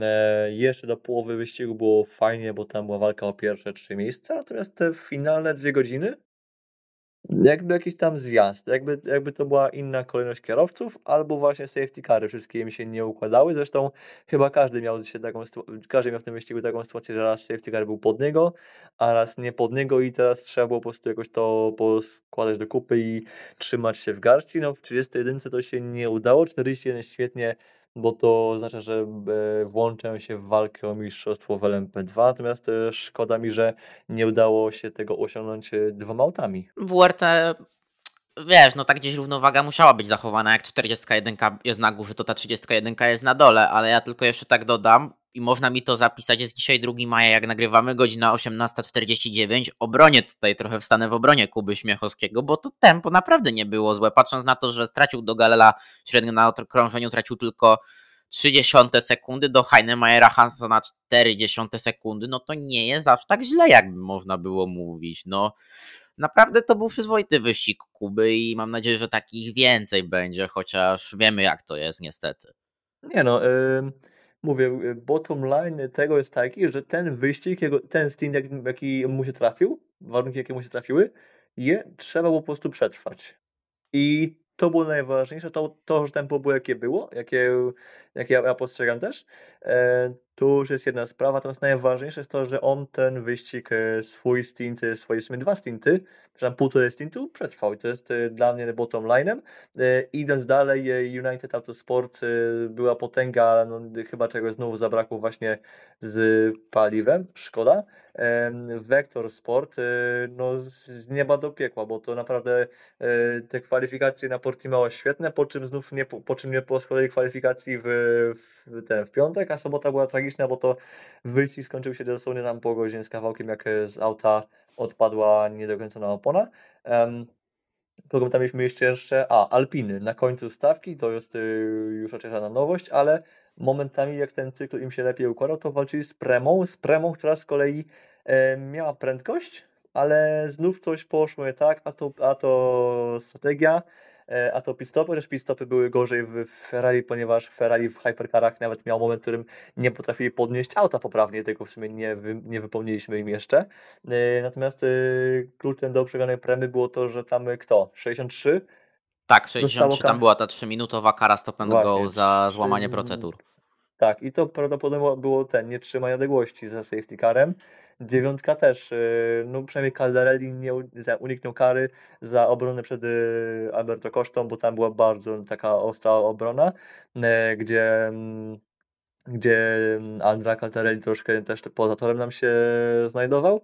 Na szczęście tam się unik uniknęło się bez jakichś tam większych nieszczęść. E, potem właśnie po wyścigu e, w wywiadzie tym właśnie już mówiliśmy wcześniej e, z Albertem Kosztą. Sam Albert wspomina, że ta walka była świetna i też wspomina właśnie, że on czy Caldarelli czy ta Koszta znają się właśnie z kartingu i mają sporo takich właśnie sytuacji, znaczy z kartingu, z serii juniorskich i innych serii, że znają się właśnie z przeszłości i lubią właśnie tego typu rzeczach rozmawiać, bo tak, takie walki, mimo że są ostre i wiadomo, w momencie walki to wzbudza sporo negatywnych emocji, ale po wszystkim potrafią bardzo fajnie o tym pogadać y, i mieć z tego fan. Dokładnie, bez jakichś takich trash talków, taki, takiej toksycz, bez takiej toksycznej atmosfery, jaką znamy z pewnej serii wyścigowej, tylko po prostu panowie sobie porozmawiali o tym i, i wszyscy się cieszą i słon, słoneczko świeci, o tak to ujmę. Tak. Y, czy coś w kontekście MP2 możemy powiedzieć, by już tak dobijesz do brzegu z całym wyścigiem oraz wszystkimi tematami, by pójść do GTA? Nie, mi się wydaje, że nie, bo na No Alpin dobrze. nawet nie No mam co powiedzieć na to temat Alpin, bo jest tragedia tam. No to okej, no to e, dwa moje punkty. Po pierwsze, e, AF Corse w ogóle naprawdę muszą się odespać po tym weekendzie, bo dla nich ten weekend to było w sumie odwrotny niż wektor, czyli z piekła do nieba, bo po pierwsze dwa rozbite auta w drugim treningu e, i to co więcej te dwa auta rozbiły się razem, bo to była kolizja w radio między 54 a 21, plus jeszcze rozbita 83 w FP1, a więc e, czwartek w ogóle był do nich do wyrzucenia. Wydawałoby się, że no dobra, 54 udało się łatwo odbudować. Zdjęcia chyba nadwrzucałem z 54, 20, 20, 83. Też było tak lekko draśnięta, ale to było w miarę łatwe do odbudowania. Natomiast 80, natomiast 21 to był dramat, bo trzeba było właściwie nowe auto od nowa zbudować. Na FP3 i kwalifikacje się nie udało, ledwie się udało na wyścig. Zdradzę tylko taką anegdotkę, że ja widziałem jednego mechanika, osoba, z którą byłem na to, że widziała jedną mechaniczkę z EF Corse. Oboje mieli takie, po prostu byli bladzie, jak to zobaczyli i wiedzieli, że po prostu czeka ich bezsenna noc. Yy, mechaniczkę, którą jedna z, jeden z moich znajomych spotkał na to, że mówi, że po prostu była wręcz zapłakana, po prostu była roztrzęsiona tym, tym faktem, bo wiedziała, że no czekam po prostu ciężka, ciężka noc, nie przez pana. Finalnie naprawdę bardzo dobrze się skończyło, ponieważ okej, okay, no Francesco Castracci się nie popisał, natomiast y, bottom line jest taki, że załoga numer 81, a więc y, już Richard Mill Racing dowiozła zwycięstwo i to nie jest nie byle jakie zwycięstwo, ponieważ w składzie Lory, y, Luis Perez Compang, Alessio Rovera wygrała z nimi m.in. Lilo Wadu, a więc pierwsza kobieta, która wygrała w nowożytnej historii FIA w WEC. Mieliśmy oczywiście zwycięstwo e, tfu, podium Loli Lom, Leli Lombardi sprzed 50 lat już chyba na Monzy, 1000 km Monza, mniej więcej. E, natomiast od tamtego czasu to jest takie pierwsze zwycięstwo kobiety w ogóle w jakiejkolwiek klasie, plus no podium, a więc to zaraz zwycięstwo, e, więc wielki sukces dla kobiet. E, druga rzecz, jaką chcę jeszcze wspomnieć, daję Tobie już głosy, Corvette. Ben Keating mówił, że skoro Corvette jest w tym roku, w tym jest dociążona na, na właśnie na SPA, to dla niego po prostu jedyną szansą na wynik był deszcz, wręcz nawet jak mieliśmy spotkania medialne, to przy mnie oraz przy jeszcze jednym dziennikarzu ze sportscar365.com e, odtańczył jakiś tam krótki taniec deszczu. E, nie udało się w kwalifikacjach, bo było sucho i było dopiero czwarte miejsce, ale treningi, treningi wyścig. E, ja uważam, że i tak było świetnie, bo na deszczu ta masa, jaką, jaką im dołożyli, e, została wręcz, e, stała, stała się wręcz korzyścią, ponieważ cięższe auto w takich warunkach łatwiej dogrzewa opony.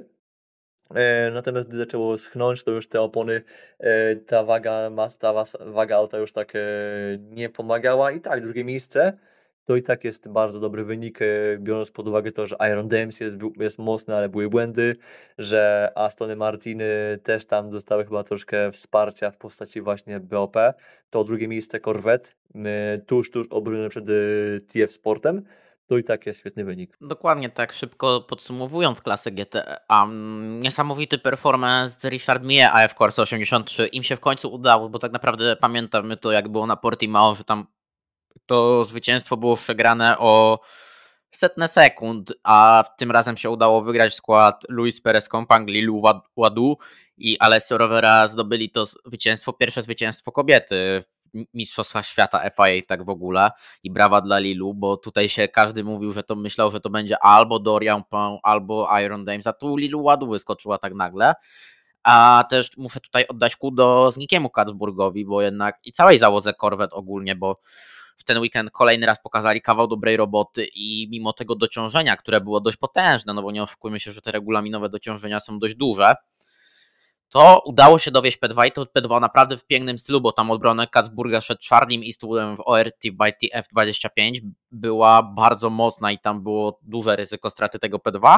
Ostatecznie Holender dowiózł to, Katzburg zakończył wraz z Nico Varrone i Benem Kittingiem w Corvette ten wyścig. Na drugim miejscu, trzecie miejsce Charlie Eastwood, Michael Dinan i Ahmad Al-Harti, który pojechał niesamowite kwalifikacje i był też najszybszym brązem na torze w ten weekend i naprawdę trzeba go pochwalić, bo to, co zrobił w kwalifikacjach, blisko dwie sekundy zdobył pole position przed Iron Games i sobie poradził w tym, tych warunkach, które są trudne obecnie przez to, że nie ma koców grzeszczych i trzeba pochwalić po prostu pochwalić Ahmada Al-Hartiego i widać, że jest progres. To prawda, też to był świetny rezultat, ale myślę, że chyba na tym możemy skończyć temat 6 godzin spa. Oczywiście jeszcze w GTA-mach sporo emocji w żwirze mieliśmy z racji właśnie Proton Competition oraz Iron Links, ale to już jest temat taki bardziej poboczny, no po prostu, tak, po prostu były problemy z oponami i myślę, że możemy na szybko przejść do takiej dyskusji właśnie odnośnie e, rozgrzewania opon, bo w tym roku to jest bardzo kontrowersyjny temat i widać, że zespoły zespoły, niektóre są coraz bardziej niezadowolone.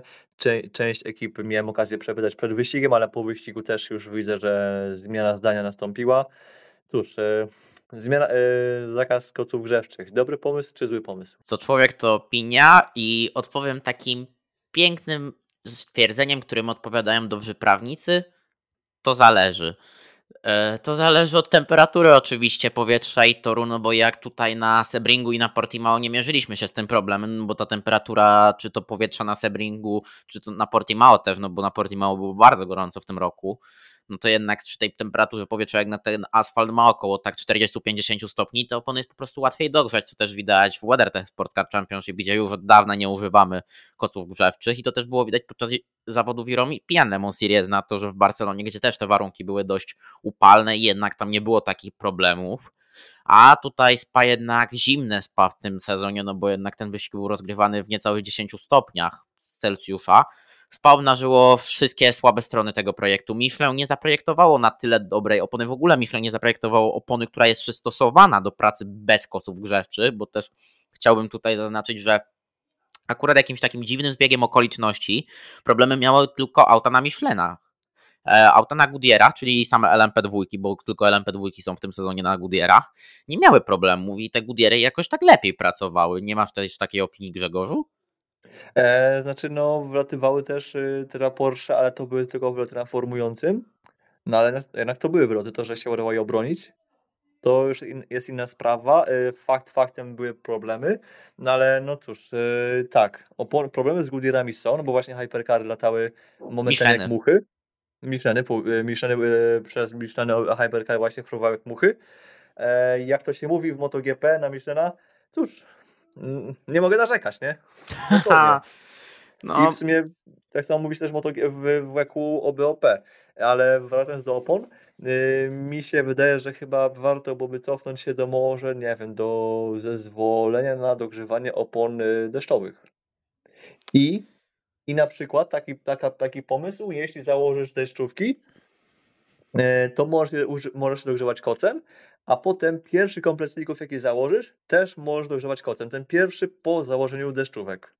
Taki, taki jest y, mój wstępny pomysł, taka jest moja propozycja. Nie wiem, jak to by zadziałało, jakie są za, przeciw, e, czy może zespoły by takie coś rozważyły. Na pewno po tym wyścigu pojawiła się dyskusja, jak, jeśli jest jakaś grupa na WhatsAppie, która zrzesza e, menadżerów czy szefów ekip w, w WEC-u, w Hypercarach i, ogóle, e, to na pewno jakieś takie pomysły padły. Ja jestem e, ciekaw, czy zajdzie może jakaś zmiana. Na pewno nie chcę pełnego powrotu kotów grzewczych, bo to jest e, dla mnie bezsensowne, to jest, mnie jest e, trochę głupota.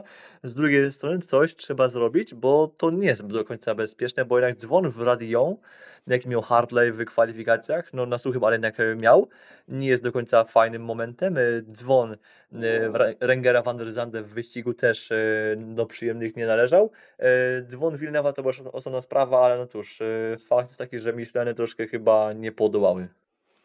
Michelin nie podołał i tutaj się to też o tym mówi w padoku, że Michelin nie, nie dał sobie rady z zadaniem zbudowania takiej opony na ten sezon, która to działa bez kocy grzewczych. I moja opinia jest taka, jak y, też uważam, że pełne przywrócenie koców grzeczny, grzewczych jest bezsensowne i jestem temu przeciw totalnie, bo wycofanie koców grzewczych jest, było dobre moim zdaniem, nawet nie z powodów ekologicznych, bo te pobudki są czysto, że tak brzydko powiem, kretyńskie, no po prostu na sam, na, wzg- na wzgląd na sam, ze względu na samą rywalizację, bo w WeatherTech Sports Car Championship to działa, ok, podczas nocnej Daytony jest trudno, o czym wypowiedział się między innymi Jack Aitken, ale myślę, że jeżeli byśmy wypracowali tutaj łeku taki kompromis, że jeżeli ta temperatura powietrza i toru spada poniżej określonej bariery dla danego toru, bo to też by trzeba określić barierę daną dla toru, to wtedy możemy pozwalać na koce grzewcze. Po prostu ta temperatura spada, zespoły włączają opony w koce grzewcze i tutaj nie ma nawet do tego tutaj jakiegokolwiek zastrzeżenia.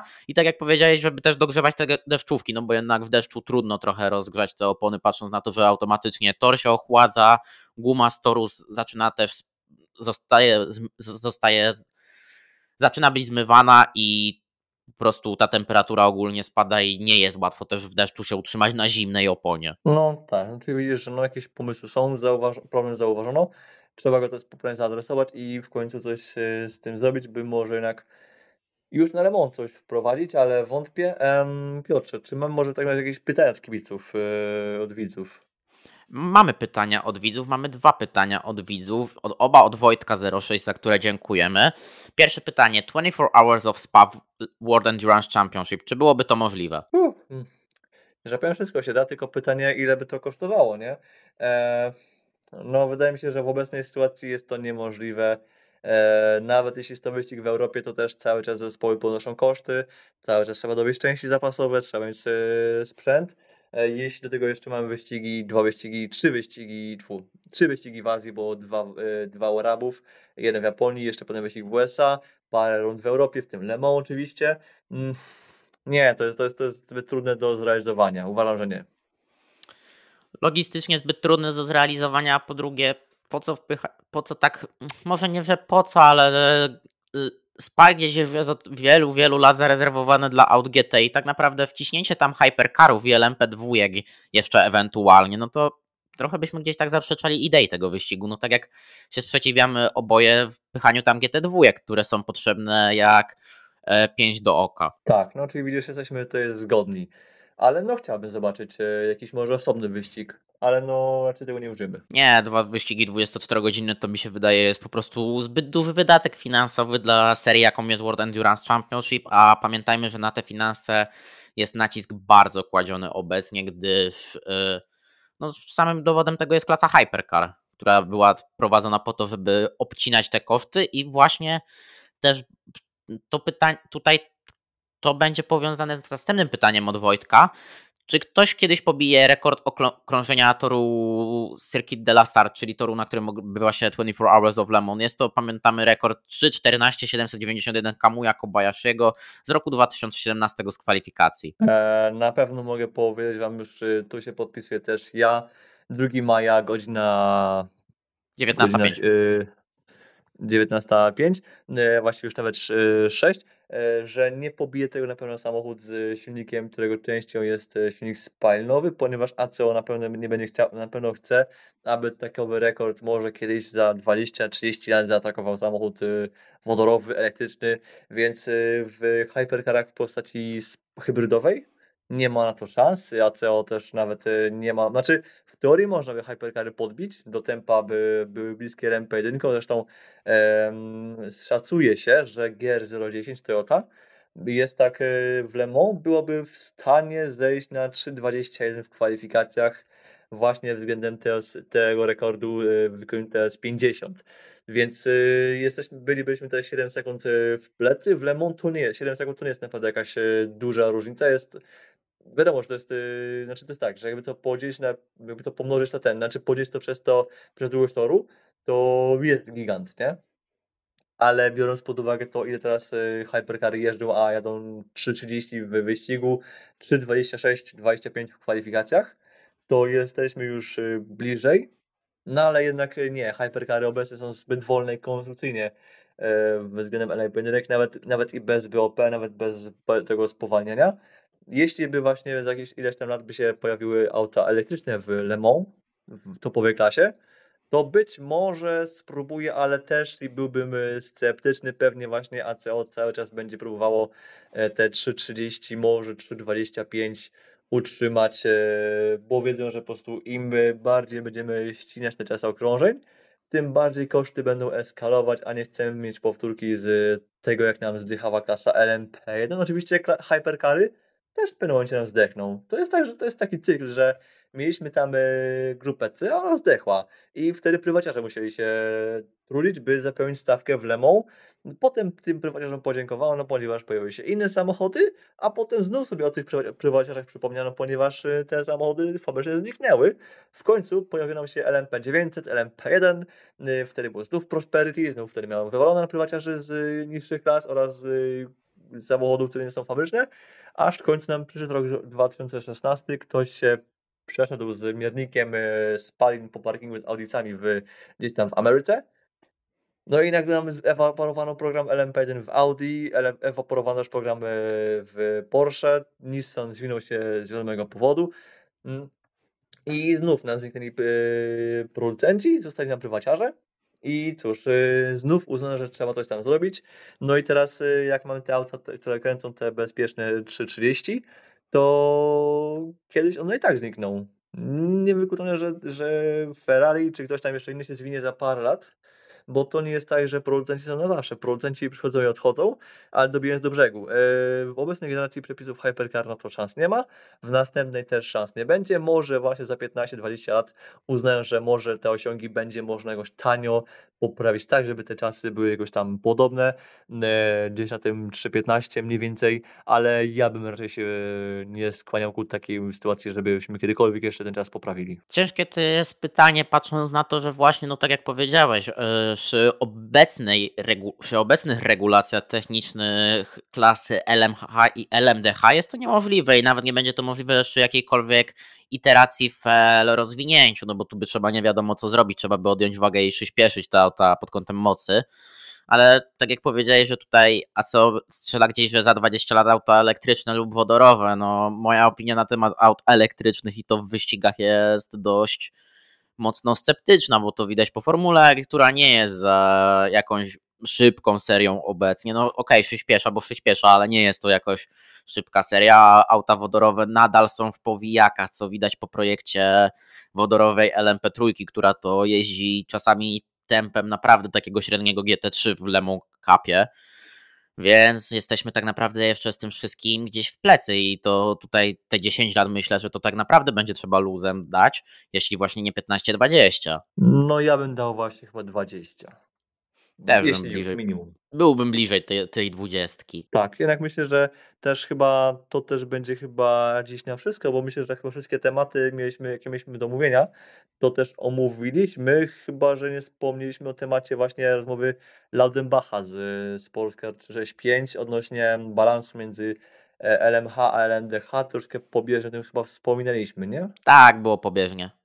No to okej, to myślę, że to chyba też e, raczej chyba wszystko, co chcieliśmy opowiedzieć, też chyba już e, Wam też przekazaliśmy. A wyszedł nam drugi najdłuższy odcinek podcastu, bo nam teraz na liczniku wybija prawie godzina 20, więc. Ale no patrząc na to, że byłeś na SPA i to był naprawdę emocjonujący wyścig, to trzeba było na ten jeden wyścig poświęcić aż te ponad prawie te blisko półtorej godziny, no bo jednak. No, tak jak powiedziałem na wstępie, nie pamiętam tak dobrego łeka. Też, e, no na paru wyścigach już byłem, chociaż Monza była też roczna, była świetna, e, ale jednak, hmm, chociaż nie, momentami było, było nudna, no to, jest, to trzeba przyznać, to był fakt, ale e, faktycznie też było, z drugiej strony była cała masa akcji, plus ten e, dobry finał, który dla polskich kibiców się skończył naprawdę świetnie, myślę, że lepiej, chyba lepiej, no trudno byłoby o cokolwiek już lepszego, tu już wchodzimy w taką sferę e, bardziej jakąś e, nadprzyrodzoną, bo naprawdę już musiałoby się mega wiele odwalić, by, byśmy mieli auto czy Kubicy, czy, czy Interpolu na podium w overallu, to już byłoby coś naprawdę chorego. Musiałoby się chyba Le Mans 2017 zdarzyć pod kątem awaryjności O. aut. O właśnie, no inaczej nam się nie zanosi, chociaż nigdy nie wiesz, kiedy takie coś, coś się wydarzy. Dokładnie, akurat tak wspominam to Le Mans 2017, bo mi dzisiaj wyskoczył taki tweet śmieszny nawet w sumie, że gdyby się Bajkoles nie popsuł w 2017, to co to by było? E, tak, miałem okazję z jedną osobą o tym rozmawiać właśnie, gdy będąc na torze SPA, że zespół Kolesa cały czas żałuje tego właśnie wyniku, bo gdyby nie to, to faktycznie Koles byłby na podium, a nawet niewykluczone, że mógłby w ogóle całe Lemu wygrać, bo naprawdę tam e, wygrana była bardzo zacięta, E, bo okej, okay, Jota finalnie przegrała jednym kółkiem z Porsche, ale cały czas mówię, że gdyby Porsche, to Porsche stał w garażu 3 minuty dłużej, albo 3.30 dłużej, to ono by tego Lemu nie wygrało. To były 3 minuty dłużej, i tak auto stało ponad pół godziny, 3 minuty więcej na postoju i ono by nie wygrało. A to właśnie tak jest w Endurance. To, to są tak naprawdę, mimo że mówimy o wyścigach trwających no dobę, to się tak naprawdę na- nadal wszystko rozgrywa na sekundy lub minuty, więc to jest właśnie piękno wyścigów Endurance i zachęcamy do oglądania, ale niestety następny wyścig UEG dopiero to jest w 24 Hours of Le Mans w dniach 8-11 czerwca, więc teraz mamy trochę takiej, będziemy mieć posłuchy, ale za to nam wejdzie teraz już DTM, też GT World Challenge Europe w Sprint Cupie się zaczyna na Brands Hatch w dniach 14-15 maja, jak dobrze pamiętam, więc te sportskary nie dadzą nam się nudzić jednak jakoś. Tak, jeszcze będzie IMSA chyba w ten weekend nawet yy, na E, Lagunie Seka. przyszły. Przyszły, nie no ma- to też przyszły. yy, cały czas coś się dzieje. Dokładnie, więc nie ma nudy, mimo że europejskie serie mają takie trochę wakacje wiosenne, no to serie zagraniczne, serie pozakontynentalne lub te serie GT europejskie nadal jeżdżą i nie dadzą nam o sobie zapomnieć. No i cóż, myślę, że to byłoby na tyle już w dzisiejszym odcinku podcastu Tydzień w Motorsporcie. Jak zwykle bardzo dziękuję Tobie Grzegorzu za pojawienie się w podcaście. Jeszcze tylko przypomnę, G Piotrowicz 66, social media Grzegorza, Grzegorz Motorsport Piotrowicz na YouTubie. Jeszcze raz dziękuję Grzegorzu i miłego Ja weekendu dziękuję. z wyścigami życzę, bo są jednak te wyścigi Formuła 1 jedzie w Miami, więc Ja też dziękuję Piotrze, do usłyszenia i cóż, y, słyszymy się za tydzień, a w najbliższym czasie pewnie widzimy też się na łączach i w innych różnych miejscach. Ja mam nadzieję, że widzę się, widzimy się, słyszymy się z ludźmi y, na Le Mans, gdzie spróbuję być dla Was bezpośrednio właśnie też pracować y, pod kątem materiałów. No i też Monza też może być ciekawa, ale tutaj dajmy e, czasowi, żeby pewne rzeczy same się ułożyły. Dziękuję bardzo. Dajmy pani Krystynie rozpatrzeć nasze wnioski akredytacyjne. Tak jest. Dziękujemy bardzo Państwu. Do usłyszenia. Dziękujemy.